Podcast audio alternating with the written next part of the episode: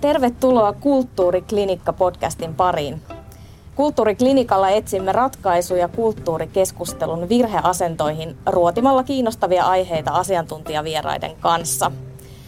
Podcast on osa Gummeruksen 150-vuotisjuhlavuoden ohjelmaa ja juhlan kunniaksi äänetämme tätä aloitusjaksoa livenä Helsingin Huvilan rannassa. Aiheena on taiteen ja viihteen rajanveto ja seurassani ovat juhlaviikkojen taiteellinen johtaja Marko Ahtisaari sekä kriitikkotyöpari Seiskan pojat eli Matti Tuomela ja Petteri Enruut. Tervetuloa. Kiitos. Kiitos. Kiitos. Aloitetaan vähän tällaisesta haparoivasta käsitteen määrittelystä.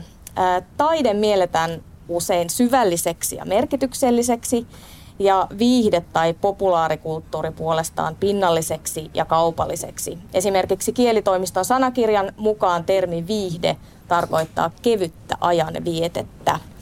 Marko, kysyn ensiksi sinulta, että onko juhlaviikot taide- vai viihdetapahtuma? Taidetapahtuma. Perustele. No ehkä mä en itse näe, tästä keskustellaan tänään, mutta mä itse en näe, enkä jollain tasolla en näe, että kuka, joka tekee musiikkia, voi syvästi uskoa tuohon erotteluun. Et mun mielestä se on enemmän ehkä sosiologinen asia, joka... Ja sitten eh, lähdetään siitä, että meidän ohjelma on taidetta kaikissa sen muodoissa tällä hetkellä, mitä pidetään taiteen. No, kirjallisuuden tutkija Hanna Meretoja on sanonut pitävänsä pelkkänä viihteenä sellaisia kulutushyödykkeitä, jotka tyytyvät toistamaan stereotyyppisiä käsityksiä maailmasta. Meretojan mukaan taide tuottaa uusia oivalluksia, kyseenalaistaa totunnaisia ajattelutapoja ja saa näkemään asiat uudessa valossa. Se ei vain ilmennä oman aikaansa yhteiskunnallista todellisuutta, vaan pystyy myös kriittisesti reflektoimaan sitä. Tämä oli siis niin kuin taiteen määrittely tai oikeastaan tämmöinen niin kuin viihteen antiteesi. Miten tota, Matti ja Petteri, mitä taiteen ja viihteen tai populaarikulttuurin kategoriat teille merkitsee? Onko teidän mielestä tämä jako mielekäs? No mä ehkä aloittaisin siitä, että must, mulle toi kyseinen taiteen määritelmä niin vähän ehkä tökkii. Musta tuntuu, että tämä taide avaa jotenkin uutta ja on aina silleen jollain tapaa uusia, uusia ajatuksia ruokkivaa, niin ei ehkä välttämättä ole mulle ainakaan taiteessa sellainen, sellainen mitä mä itse kokisin päinvastoin. Sehän voi olla tosi jotenkin semmoista niin lempeätä ja hoivaavaa ja paijaavaa ja sellaista, että ei siinä niin välttämättä aina jotenkin haasteta ajattelemaankaan. Sen sijaan viihde taas voi myös tehdä sitä. Mä taas itse lähestyn viihdettä tosi paljon, kun mulla on, mä oon tällä hetkellä TV-toimittaja, niin mulle viihde on nyt vaikka nyt television osalta hyvin pitkälti sitä, että se, se on reaalityö, se on vi- tietokilpailu ja kaikkea tällaista. Sehän on kaikki viihdettä, mutta ne ei ole teoksia sellaisella tavalla, vaan se on, se on sellainen ehkä semmoinen julkisvetoinen kulttuuri ja tällainen on, on, on niin kuin sitä viihdettä ja sitten taide on, on niitä teoksia. On toinen asia sitten se, että ajatellaanko kaikki vaikka TV-sarjoja, jotka on draamasarjoja, niin taideteoksena ehkä ei, mutta tällainen ajatus mulla tosta tuli. Vaikka väittäisin, että osa niistä on. Että osa vetää ihan vertoja niin tämmöisen arthouse-elokuvan ker, niin kuin kerronnan keinoille ja ihan sisällöille ja merkitykselle tai vaikka yhteiskunnalliselle merkitykselle. Joo, ehdottomasti.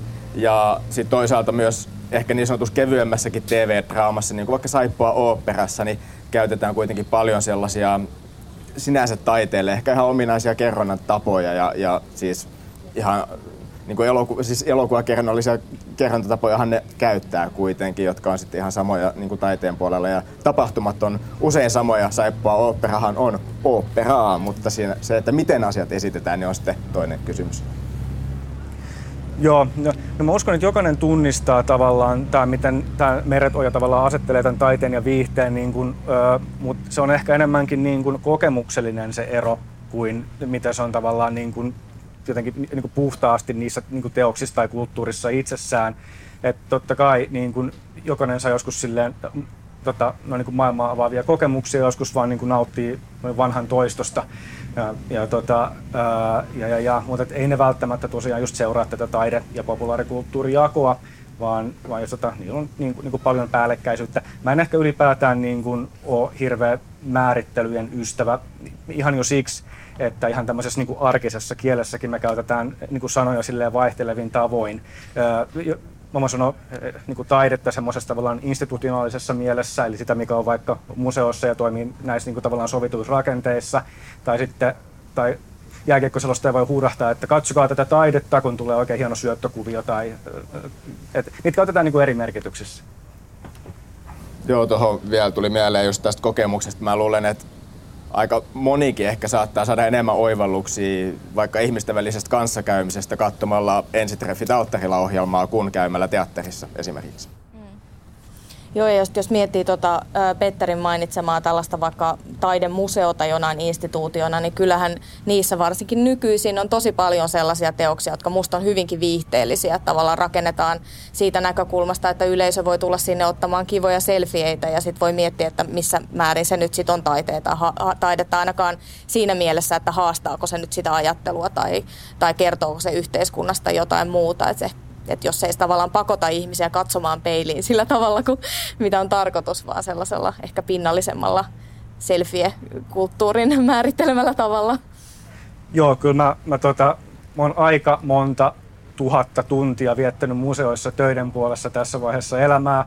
Ja mä tiedän, että ei ihmiset sinne niin kuin, hirvittävän suuri osa ei sinne tuu niin kuin sillä lailla kaikki ajatukset ja aistit auki. Ja nyt niin kuin haastetaan itseäni haastan itseäni ja alistun uusille vaikutteille ja maailmankuvani muuttuu, vaan tota, siellä, niin, et ei se, tota, tämä ei lähtökohtaisesti useinkaan välttämättä ole se asenne, millä sinne niin, niin kuin tullaan. Mä olen aika monta tuhatta selfietä ottanut museossa.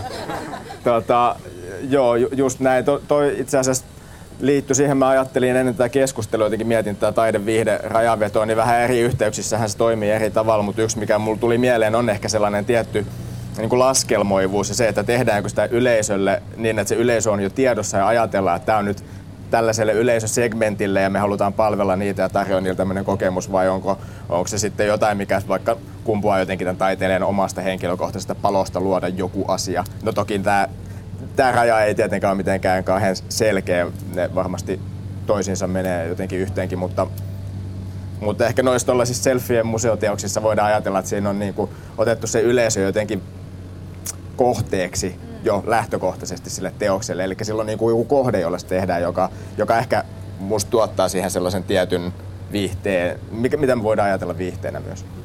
Tämä on osittain just se, että, että jos mä itse menen, menen museoon, niin en mä halua tulla siellä huomioiduksi, jos jotain niin alistetuksi mieluummin.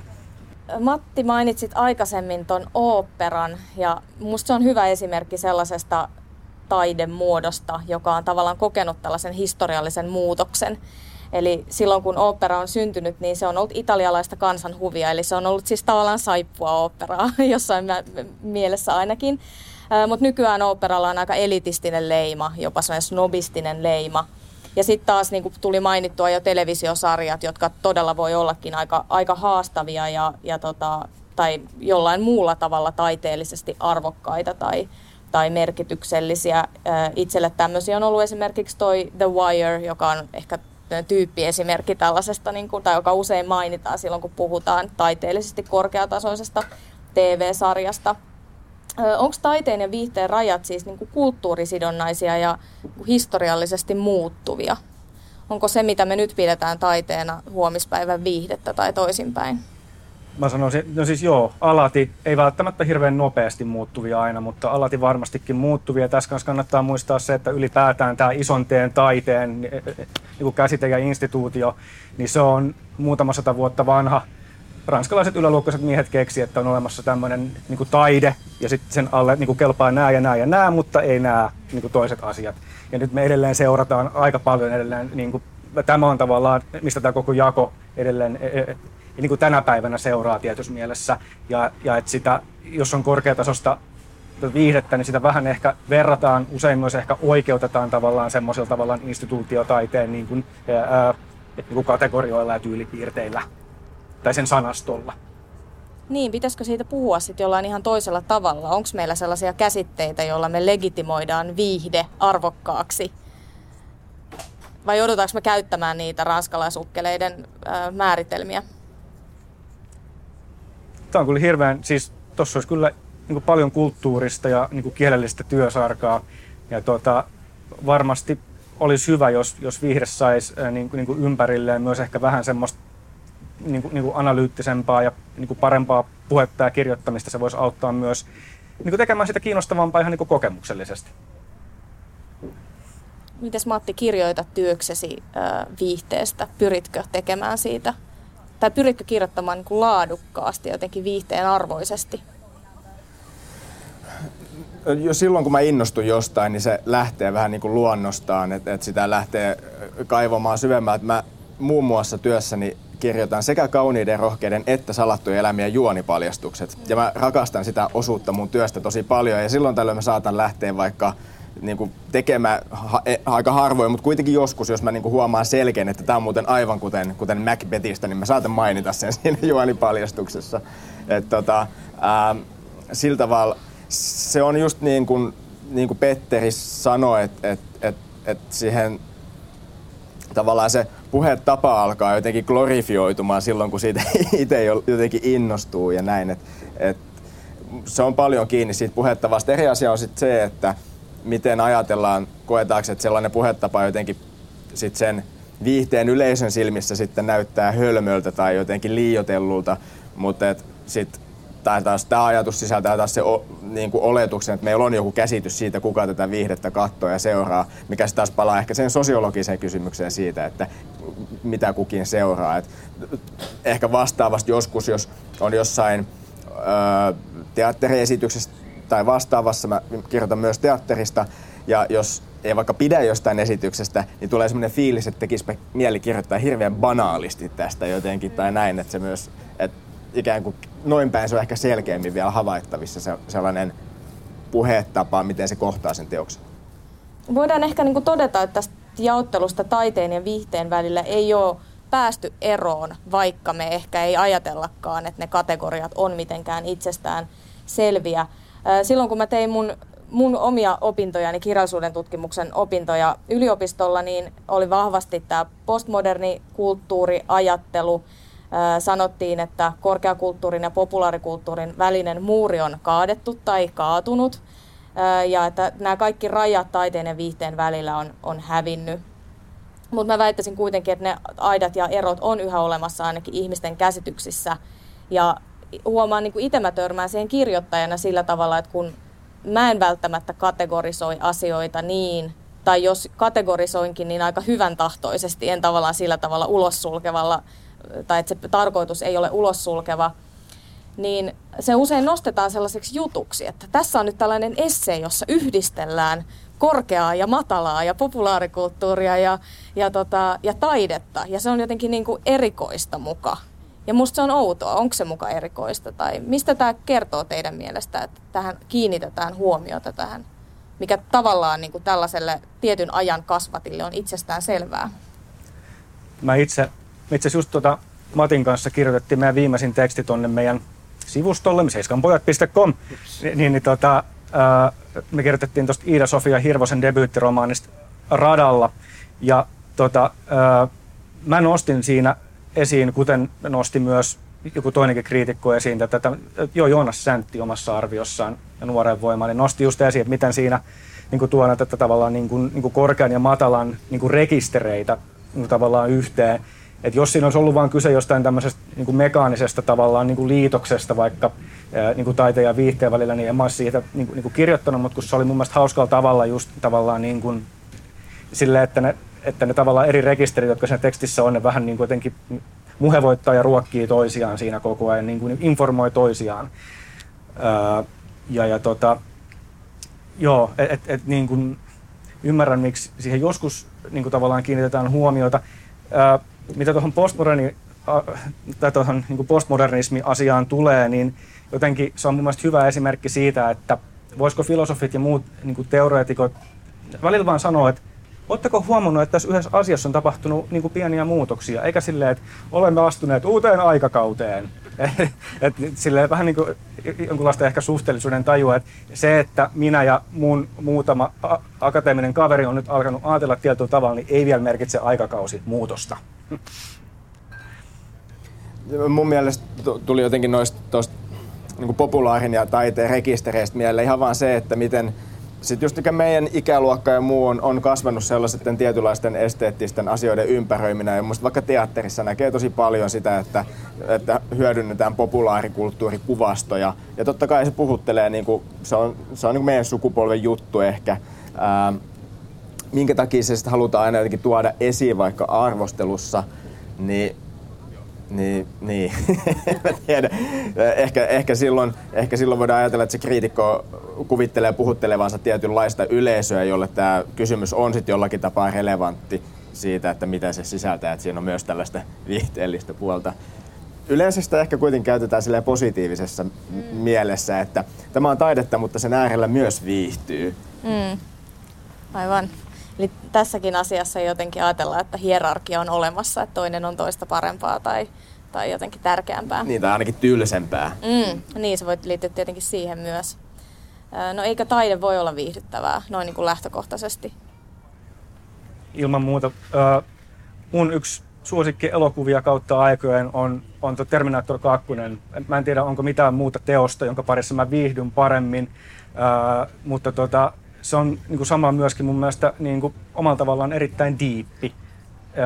Ja just kans, tota, tota, usein kun, että kun puhutaan niin kuin taiteesta ja viihteestä semmoisella ulos sulkevalla tavalla, niin haetaan just semmoiset aika tarkoitushakuiset esimerkit. Otetaan niin kuin, niin kuin populaarikulttuurissa semmoinen joku niin kuin kaikkein kyynisin, opportunistisen pläjäys, mikä tahansa, ja sitten joku niin kuin korkeataiteen suureen kanoniin valittu teos, niin lopputulos on aika selvä tämmöisessä vertailussa. Mutta jos joku onnistuu selittämään mulle, minkä takia Aaminen nurmikollo on älyttömästi diipimpi kuin Terminator 2, niin olen pelkkänä korvana. No, voitaisiin miettiä joitain sellaisia esimerkkejä ää, teoksista tai tekijöistä, jotka on ihan selvästi sellaisia, että ne liikkuu taiteen ja viihteen rajalla. Jos me nyt lähdetään siitä, että tämmöisiä kategorioita nyt edelleen onkin, että me ei jotenkin päästä näistä eroon, vaikka me halutaan, me halutaan päästä ja me halutaan ajatella, että, että ne voi olla jotain muutakin kuin ne tietyt merkitykset, joita niihin on latautunut historiallisesti tai teoreettisesti. mulle tulee ensimmäisenä mieleen tietysti Leonard Cohen, josta on itse kirjoittanut paljon – populaarimusiikin tekijä, jonka etenkin sanoitukset on hyvinkin tämmöisiä korkeakirjallisia ja, ja niin kuin kaanoniin viittaavia esimerkiksi. Ja sitten voi ajatella, että, että, että hänen, hänen kollegansa Bob Dylan on tietenkin musiikin puolella myös tämmöinen esimerkki. Ja hän, hän on saanut peräti kirjallisuuden Nobel-palkinnon, eli sillä tavalla hänet on niin kuin legitimoitu tänne taiteen joukkoon eikä, eikä viihteen tekijäksi, vaikka voisi ajatella, että Dylankin on myös hyvin viihdyttävää tai hänen musiikkiinsa on hyvin viihdyttävää. Ö, antakaa te esimerkkejä tämmöisistä teoksista tai tekijöistä, jotka jollain tavalla horjuttaa taiteen ja viihteen raja-aitaa.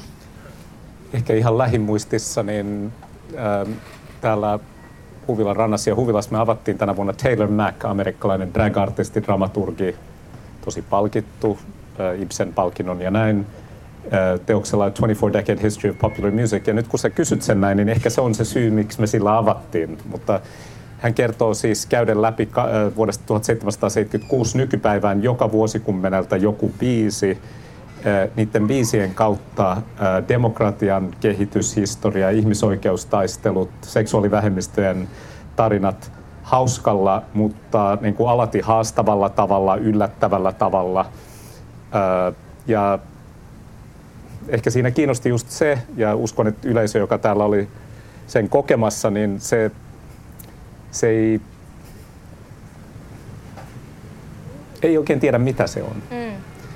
Mutta kyllä siinä, siinä nauraa ja säikähtää samassa hetkessä muun muassa. Ja se on musta viime, viime aikoina esimerkki. Tuliko vielä muita? No siis varmaan jossain just pop-musiikin puolella tulisi ihan valtavasti kaikenlaisia esimerkkejä. tota, äh, juttelin tänään aikaisemmin päivällä puolison, jonka kysyin siltä esimerkkiä, niin sieltä tuli esimerkiksi Vesala, joka on niinku tällainen et, et, et silloin selkeästi ehkä sellaisia kappaleita, jotka on enemmän semmoisia artsyjä ja sellaisia pitkiä, jotka ei ehkä sovi radioon, mutta sitten on myös semmoista ehkä laskelmoidumpaa popmusiikkia nimenomaan. Ja mä että tällaisia esimerkkejä varmaan löytyy aika paljonkin, jos niitä alkaa miettiä ja etsiä. Se, että mistä ne esimerkit ei tule. Kun mä mietin sitä, että usein kun just kun kysytään sitä, että mikä on niin sekä, sekä viihdyttävää, eli, eli jollain tapaa ehkä populaaria ja taiteellista, niin ne esimerkit tulee yleensä sieltä populaarikulttuurin puolelta, että joku populaarikulttuurin tekijä tai toimija on, on sitten myös taiteellinen, mutta mä en tiedä, ei ainakaan ensimmäisenä tullut mieleen just jotain sellaista lähtökohtaisesti jotenkin elitistiseen korkeataiteeseen tai siihen piiriin kuuluvaa teosta, joka on tosi populääri tai, tai silleen, tai no en tiedä, ehkä musta hyvä esimerkki voisi olla oopperan kummitus kansallisoopperasta. Siinä on musta sellainen, että, että, että kun usein se on niinku semmoinen lafka, minne ei, mikä niinku on kaukana siitä viihteen ajatuksesta. Mutta, ja sitten oli vähän sitä, muistaakseni, aiheutti jotain polemiikkiakin silloin se, että, että onko tämä nyt niinku liian viihteellistä tähän instituutioon.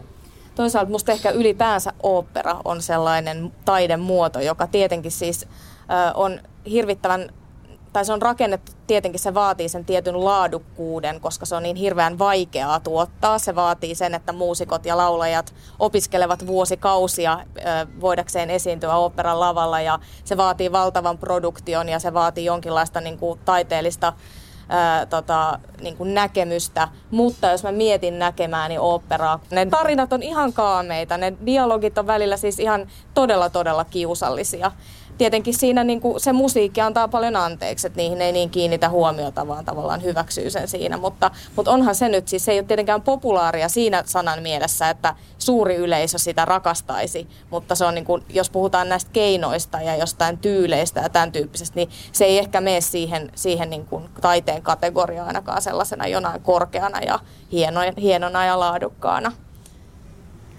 Joo, kyllä mä, mä tota, en ole mikään opera diggari ää, tai niinku, niinku tietäjä sillä tavalla, mutta tota, kyllä tosiaan mitä on niinku, vaikka niihin teksteihin perehtynyt, niin, niin tota, onhan nyt, no, no niin kuin sanoit, niin aika, aika semmoista niin, niin kuin päätä raavituttavaa, lu, luettavaa. Ja, ja, ja tota, ää, vähän semmoista niin kuin, mä ajattelen Wagnerin niin kuin operoita vaikka oman aikansa Marvel-elokuvina, mutta vaan niin kuin yläluokalle.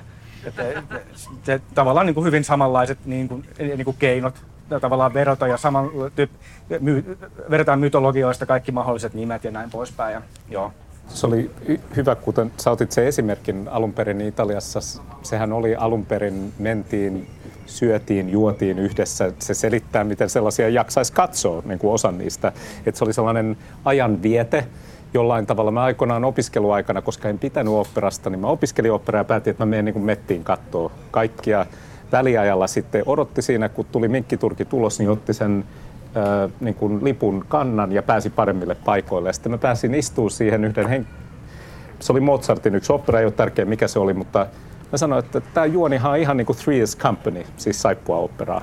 Mutta hän niin kuin, niin kuin väitti siinä vastaan, mä sanoin, että tämä on oikeasti, tämä on ihan, ihan sama juttu. Mutta sitä perustellaan usein sillä, että siinä yhdistyy kaikki taidemuodot. Ja sitten se on immersiivinen. Ja totta kai niin kuin Wagnerin aikaan siellä tehtiin innovaatiota, teatteri oli, se oli, jos menit sinne ekaa kertaa, tämäkin on mahdollista. Joku vasta, vastaa jotakin VR tänä päivänä. Mutta itseäni mua ihmetyttää se, miten tätä taidelajien yhdistämistä, joka on ihan normaalia, niin pidetään tässä suhteessa sellaisen korkeimman muodon merkkinä. Tuli vielä itse asiassa mieleen, filosofi Ted Cohen esitti joskus Ysärillä tämmöisen ajatuksen, että monet monien taiteilijoiden niin kuin tuotanto tai vähintään kuin, niin kuin yksi teos on ikään kuin, niin kuin, niin kuin kaksi kielistä, millä hän tarkoittaa sitä, että niillä on niin kuin muodostunut tavallaan kaksi tämmöistä niin kuin vastaanoton ää, niin, niin kuin perinnettä. Semmoinen jotenkin niin kuin kontemplatiivisempi, tota, teoreettisempi, ehkä filosofisempi vastaanotto, ja sitten semmoinen niin huolettomampi, populaarimpi vastaanotto. Vaikka nyt Hitchcockin leffat on hyvä esimerkki tästä. puhumattakaan jostain Chaplinin leffoista, niin ne, itse asiassa no, niiden asema on oikeastaan muuttunut niin kuin täysin. Ne no, oli semmoista niin kuin, niin kuin päälle naurettavaa kansanhuvia, nyt niin katsotaan elokuvakerhoissa semmoisessa niin hartaus uskonnollisessa hiljaisuudessa. Ja, mutta to, joo, et siis, joo, esimerkkejä löytyisi. Mä haluaisin vain esittää siis sen pointin, että aina ei ole välttämättä kyse niin kuin rajan käynnistä niinkään kuin, kuin, niin kuin kahdesta eri tavallaan vastaanotto traditiosta, että niin kuin tätäkin ilmenee.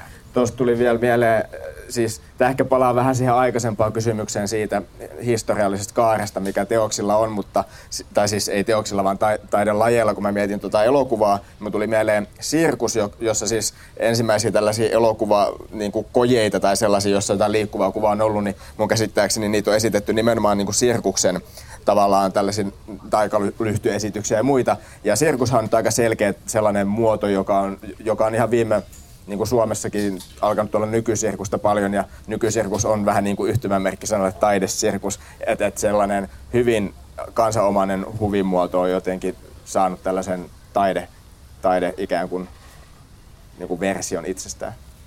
Joo, se on tosi mielenkiintoinen esimerkki, just tästä, joka tavallaan hyödyntää niitä sen viihteellisen tradition keinoja sanoakseen jotain syvällisempää tai, tai jotain. Kyllä, ja nimenomaan se vielä tuohon, että miten ne on ajan myötä muuttunut, niin vaikka se operakin, niin että et, et siinä on nimenomaan se traditio, joka, joka on pysyvä jollain tapaa. Ja serkuksessakin on aina niin kuin suunnilleen, siinäkin on tosi vahva traditio. Jostain syystä se ehkä on sitten ihmisille vähän helpompi vastaanottaa, koska ne on ne temput, jotka on, on ehkä ne, ne on niin kuin kaikkien jotenkin aika helposti ymmärrettävissä ja ne on jännittäviä. Jos joku kävelee nuoralla, niin se jännittää. Mutta sitten se, että miten se asia freimataan, että onko se taidetta vai, vai onko se tuolla Circus Finlandiassa, niin sit se on jotenkin kiinnostava jakolinja. Palaan vielä Leonard Coheniin, koska ette ole varmasti kuulleet hänestä vielä tarpeeksi. No mainitsen siis vain sen, että, että kun on kirjoittanut Cohenista, niin on sellainen niin tietty yleisö, tietty lukijakunta, joka siis siinä vaiheessa, kun ne näkee sen nimen, oli sen esseen aihe mikä hyvänsä, ne näkee sen Leonard Cohen, niin on ah, ärsyttävää pop-esseistiikkaa, en pysty lukemaan tätä. Mikä on niin mielenkiintoista, että se liittyy siihen, että nyt kirjoitetaan populaarimusiikista, että se on itsessään ärsyttävää. Ja sitten mietit, että voisiko sellaista reaktio tulla, että että kirjoittaa kirjallisuus, äh, ärsyttävää kirjallisuusesseistiikkaa, en halua lukea tätä. Et tuskin, tai ainakin se muotoiltaa se palaute jollain toisella tavalla kuin tällä. Niin mikä, mikä viihdekirjoittamisessa tai popkirjoittamisessa sit on niin ärsyttävää? Miksi se riepoo ihmisiä? Mun täytyy sanoa heti, että kun mä luin sun kysymyksen etukäteen, niin mä, mä kulmakarvat meni niin kuin, niin kuin otsa, että onko todella ihmisiä, jotka niin kuin ajattelee ja kokee tämän näin, että niin kuin kategorisesti reagoi näin. Tämä on mun mielestä jotenkin ihan himmeitä mä ymmärrän sen, että on varmasti kirjoitettu niin kuin tärkeileviä omahyväisiä kökköjä pop-esseitä niin kuin, niin kuin maailman sivu, ja niin kuin siitä nyt sietääkin sanoa ja niin kuin reagoida inholla. Mutta tota, tämmöinen niin, tavallaan kategorinen reaktio on, on niin kuin jotenkin niin kuin tosi omituinen. Ja tota, en mä kans, niin kuin, että kun mä luen esseitä, niin en mä, en mä kans niin kuin siitä, siihen aiheeseen välttämättä niinkään kiinnitä tuossa määrin huomiota, vaan mä katson totta kai mä, niinku, mä niinku rekisteröin, että mikä se aihe on. Ja, mutta tota, sitten mä vaan lähden niinku lukemaan ja sitten sit annan sen tekstin niinku oikeasti puhua, mitä siinä, mitä siinä on puhuttavaa. Et, joo, en, en niin kuin, joo.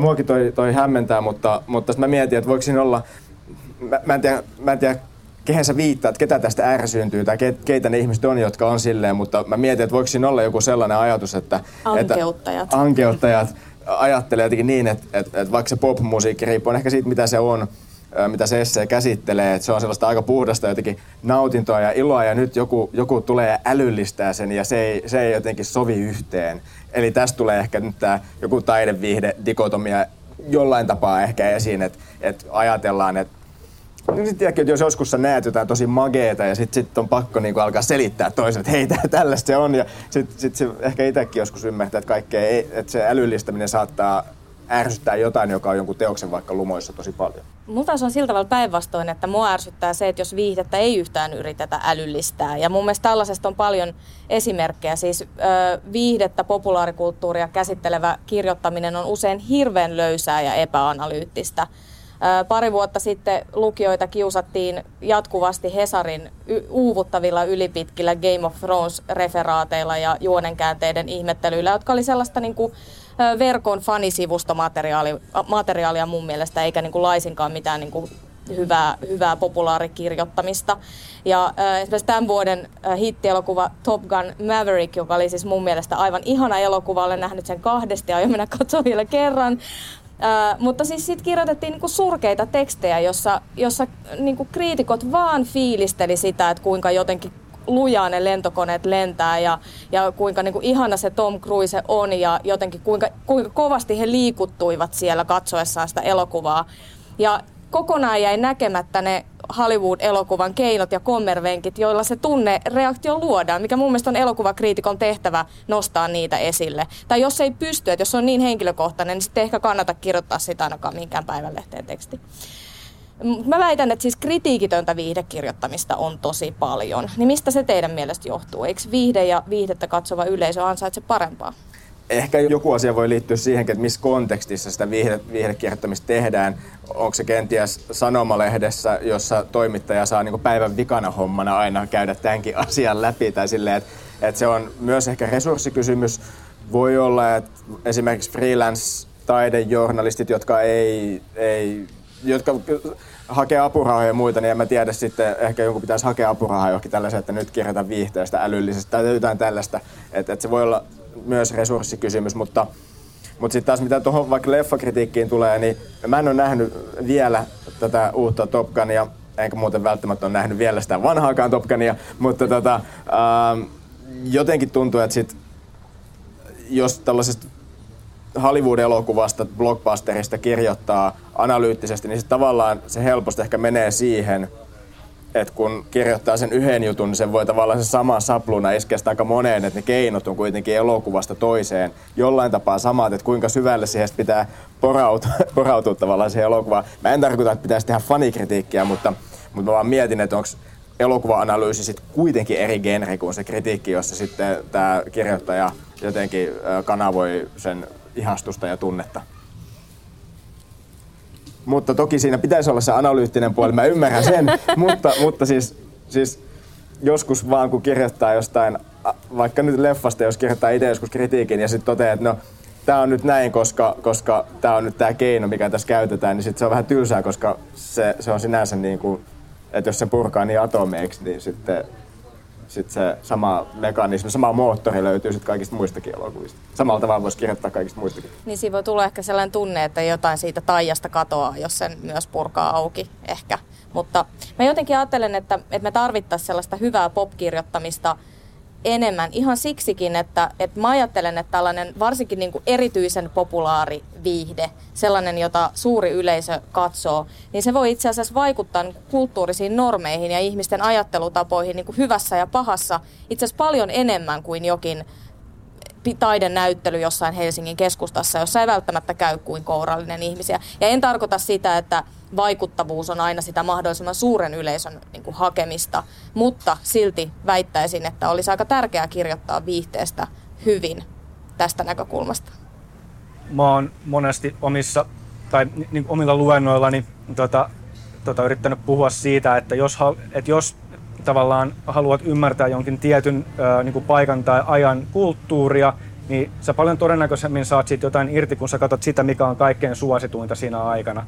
Et, et, tota, jos haluaisi ymmärtää 2020-luvun niin Suomea, niin en lähtisi kolumaan niin kuin, niin kuin museoita välttämättä niinkään, vaan niin kaikki mediat auki ja niin kuin, siitä vähän niin kuin herkin aistein kattelee. Kyllä, ja, ja niin kuin, niin tästäkin syystä se olisi niin kuin, niin kuin kulttuurisen itsereflektion kannalta mun mielestä erittäin suotavaa, että vihde saisi ympärille enemmän tämmöistä kirjoittamista. Ää, sitä voi olla kyllä haastava sitten taas toisaalta niin kuin jotenkin niin kuin implementoida. Mä muistan, oliko se nyt viime vai tämän vuoden puolella, kun aamulehteen joku, joku toimittaja kirjoitti Temptation Island Suomesta, eli temppareista, ja Mä en lukenut sitä tekstiä, mä, mä katsoin vaan niitä somekommentteja sen ympärillä. Siis ihmiset oli hirveän vihasia, että et, et, et, niin ylipäätään kirjoitettiin siitä aiheesta, siitä sarjasta. Ja, tämmönen, niin kuin, ja jotenkin siinä oli semmoinen niin aura, että niin kuin keskiluokka vahtii muiden huonoa makua.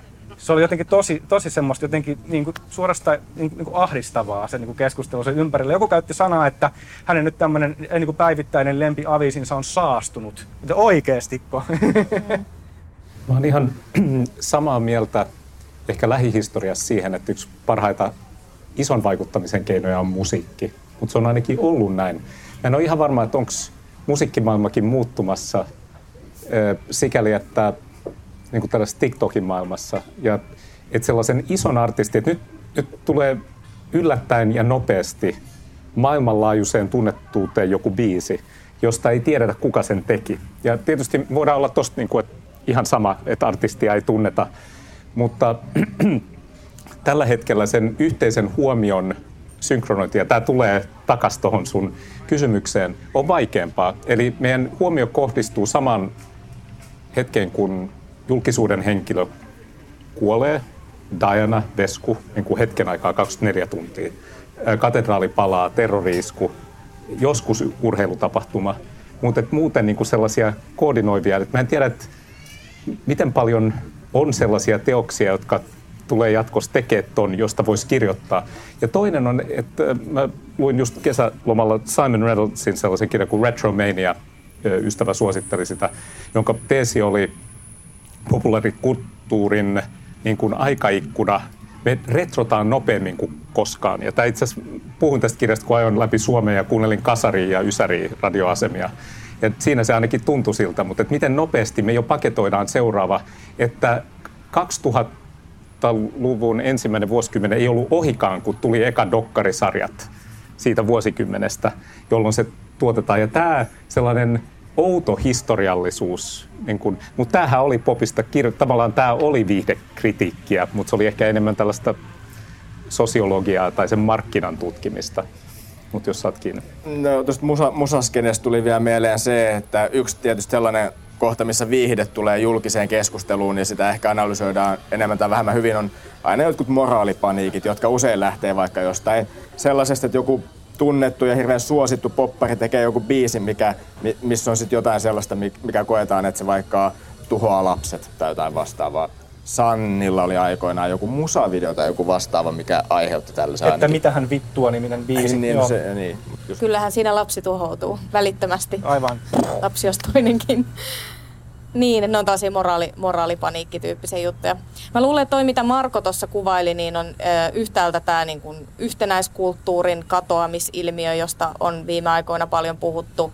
Mä oon itse vähän sille epäluulonen, että onko sellaista yhtenäiskulttuuria nyt aina tai koskaan ollutkaan. Et ehkä jossain mielessä sille, että useimmat ihmiset ovat tunteneet joitain tiettyjä vaikka yhtyeitä tai, tai teoksia tai romaaneja tai jotain muuta – mutta kyllä mä uskon, että kaikenlaisia mikrokulttuureja, alakulttuureja on aina ollut myös sen yhtenäiskulttuurin sisällä.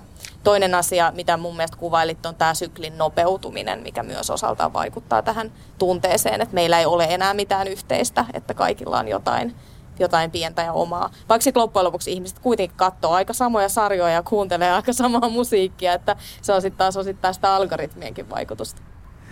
Mulle tuli vielä, vielä tästä mieleen tota, se, että myös, myös että kun tunnetusti viimeisten vuosikymmenten aikana niin tota, kritiikin tila etenkin niin, tota, päivittäismediassa on, niin kuin, se on tota, kutistunut hyvin paljon. Ja sitten tilalla on tullut semmoista yleiskulttuurista ää, niin kuin, tavallaan kirjoittamista. Ja sitten on, on jotenkin, ja sit kun tätä voi mun mielestä ajatella niin kuin, niin kuin taidekirjoittamisen viihteellistymisenä. Ää, mä ajattelen vaikka semmoista juttutyyppiä, että Öö, uutisoidaan, että taas jossain myytiin joku ihme nykytaiden härpäke, josta ei ota mitään selvää, niin vaikka nyt niin kuin kolmella miljoonalla tai jotain tällaista. Ja niin kuin, onko tämä kiinnostavaa niin kuin missä määrin? Ja sitten jotenkin, sanokaa jos mulla on foliohattu liian kireellä, mutta jotenkin no, mulla on vähän semmoinen olo, että tämän jutun funktio on saada meidät köyhemmät ihmiset taputtamaan itsemme olalle, kun me olemme niin maanläheisiä ja konstailemattomia, että me emme käytä tämmöisiä summia tämmöisiin ihmehärpäkkeisiin. Öö, ikään kuin se olisi vaihtoehto, josta me kieltäydymme. Puhutaan vielä lopuksi pikkusen taiteeseen liittyvästä tai, tai niin, taiteeseen liittyvästä elitismistä tai niistä mielikuvista, joita ihmisillä on taiteesta elitisminä. Mä mietin aluskin sellaista, että käytetäänkö joskus tällaista niin kuin älyllistä haastavuutta, mistä nyt aluksikin vähän puhuttiin, niin taiteellisuuden perusteluna jopa niin, että taiteilijat tekee tarpeettomankin ikään kuin vaikeita teoksia, vaikka oikeastaan heidän työnsä on ihan sitä samaa napanöyhden kaivelua kuin, kuin vaikka jokin esimerkiksi somepäivittäminen tai jokin sen tyyppinen. Sanokaa kriitikot, oletteko törmänneet tällaiseen ilmiöön? Tämä on mun mielestä jossain määrin niin kuin yksilöpsykologinen asia, että pitäisi kysyä jotain älyllisesti rehelliseltä taiteilijalta, joka on valmis riskeeraamaan myös sitten omat apurahansa tulevaisuudessa. Joo, ehkä tästä tullaan just siihen taas, että Siis mä uskon, että, että on paljon hankalaa tai vaikeita, vaikeita taideteoksia, jotka on niin kuin tahattomasti semmoisia. Tuskin siihen ehkä tarkoituksella kukaan kuitenkaan pyrkii, mutta et, et sit se on, et, on, et niin, et, et asiat voi sanoa, että sit se ei ole vaan niinku kirkastunut ehkä se idea siinä teoksessa, jos se, jos se jotenkin velloo siinä ympärillä ja silloin asiat ehkä muuttuu vaikeaksi, mutta ehkä nykyisessä, varsinkin ehkä poliittisessa taiteessa tai silleen, että jos joku taiden teos, esitys tai muu vastaava niin kuin jo lähtökohtaisesti ikään kuin tuo etualalle sen, että tässä ollaan nyt poliittisten asioiden kanssa tekemisissä. Silloin ollaan paljon Petterin kanssa puhuttu siitä, että voiko tämän teoksen nyt niinku tiivistää yhteen twiittiin vai ei, että onko se niinku joku selkeä viesti tai sanoma, joka sitten ikään kuin esitetään taideteoksen ö, kontekstissa. Että et se on ikään kuin jonkinlaista valistamista tai sellaista. Niin siis tuossa kohtaa musta ei ehkä tehdä niin kuin vaikeaksi sitä tai silleen, mutta saatetaan joku asia ikään kuin taiteen keinot ei välttämättä palvele sellaista niin kuin taiteellisuutta sellaisella tavalla, että, että joku teos voi olla ihan sanomassaan varmasti niin kuin hyvä ja oikea. Teos on oikeassa, mutta se ei välttämättä ole taiteellisesti kauhean kummonen. Niin, että se olisi just twiittiin tai banderolliin tai sellaiseen tiivistettävissä. Ehkä siinä on kysymys ennemminkin, että se on yksinkertaistavaa, että se jonkin monimutkaisen yhteiskunnassa olevan ilmiön puristaa jonkinlaiseksi iskulauseeksi esimerkiksi, millä tietysti voi olla merkitystä ja se voi olla hyväkin asia, että niin tehdään. Ja jolloin se on just täysin päinvastoin kuin mitä tuossa ikään kuin sun kysymyksessä, että tehdään yksinkertaisesta asiasta vaikeaa, niin se toimii ehkä sitten kuitenkin niin päin. Aivan. Mä vähän riitelen itseni kanssa, koska mä en ole itsekään ihan varma, mitä mä tästä asiasta ajattelen. Mä mietin, että, että, että onko se sitten kuitenkaan tärkeää, että taideteos on ihan jokaisen ihmisen vaikka ymmärrettävissä – et mä, mä ajattelen, että et, et eikö kulttuurin ja yhteiskunnan kannalta ole myös hyödyllistä se, että on pieni joukko ihmisiä, joita nyt voi kutsua vaikka taiteelliseksi tai älylliseksi eliitiksi, jotka miettii vaikeita asioita muidenkin puolesta. Ja joskus ajattelen, että suomalaisten eliittiallergia kohdistuu ihan suotta niin älymystöön sen sijaan, että se kohdistuisi vaikka taloudelliseen eliittiin. Joo, se on, kyllä, se on, se on jonkunlainen korvike korvikeilmiö. Tota, halu, mä luulen, että ihmiset haluaisivat oikeasti vihata talouseliittiä, mutta ne vihaa kuitenkin kulttuurieliittiä, koska se on jotenkin helpompaa tässä maailman tilanteessa. Se, Ää... Siinä on myös se, että kulttuurieliitti usein mässäilee kansan rahoilla, koska ne tehdään verorahoilla ja tälle, tai ainakin oletetaan niin, vaikka moni just on esimerkiksi säätiöiden rahoittamaan, mutta se ei välttämättä välity jossain semmoisessa kaikkein populistisimmassa ää, mediassa. Näin on. Ja tämä julkisten varojen niin käyttö taiteeseen on ainoa millään tavalla pätevä yhtään perusteltu syy niin kuin edellyttää sitä, että se olisi jollain tavalla niin kuin, niin kuin laajasti ymmärrettävissä se taidetta. Jos mä pystyn ymmärtämään tämän argumentin niin kuin jollain tasolla, mutta oikeasti mikä taide, mikä genre, mikä niin kuin perinne on ihan kaikkien ymmärrettävissä. Kuinka, äh, kuinka moni täällä dikkaa ihan sikana niin kuin hip-hopista silleen, että pystyy analysoimaan vaikka Ysärin ja modernin hip-hopin niin kuin, niin kuin eroja. Onko tämä niin kuin kaikkien ymmärrettävissä? Äh, ei missään nimessä varmastikaan ole mä itekään, itsekin haparoin niin kuin tämän asian kanssa, vaikka seuraan, seuraan niin kuin paljon. Totta kai niin kuin, niin kuin kaikki, mikä tahansa kulttuuri, mikä tahansa esteettinen perinne ja kulttuuri muuttuu kiinnostavammaksi, jos sä tiedät siitä enemmän. Tämä on, tämä on mun mielestä vaan äärimmäisen yksinkertainen asia. No mietitään tätä elitismikysymystä tai tätä taiteen ja populaarikulttuurin eroa myös tästä saavutettavuuden näkökulmasta. Ja tässähän tietenkin on ihan selvästi olemassa tällaisia rajalinjoja. Jos ajatellaan opera- ja teatterilippuja, niin ne on todella kalliita.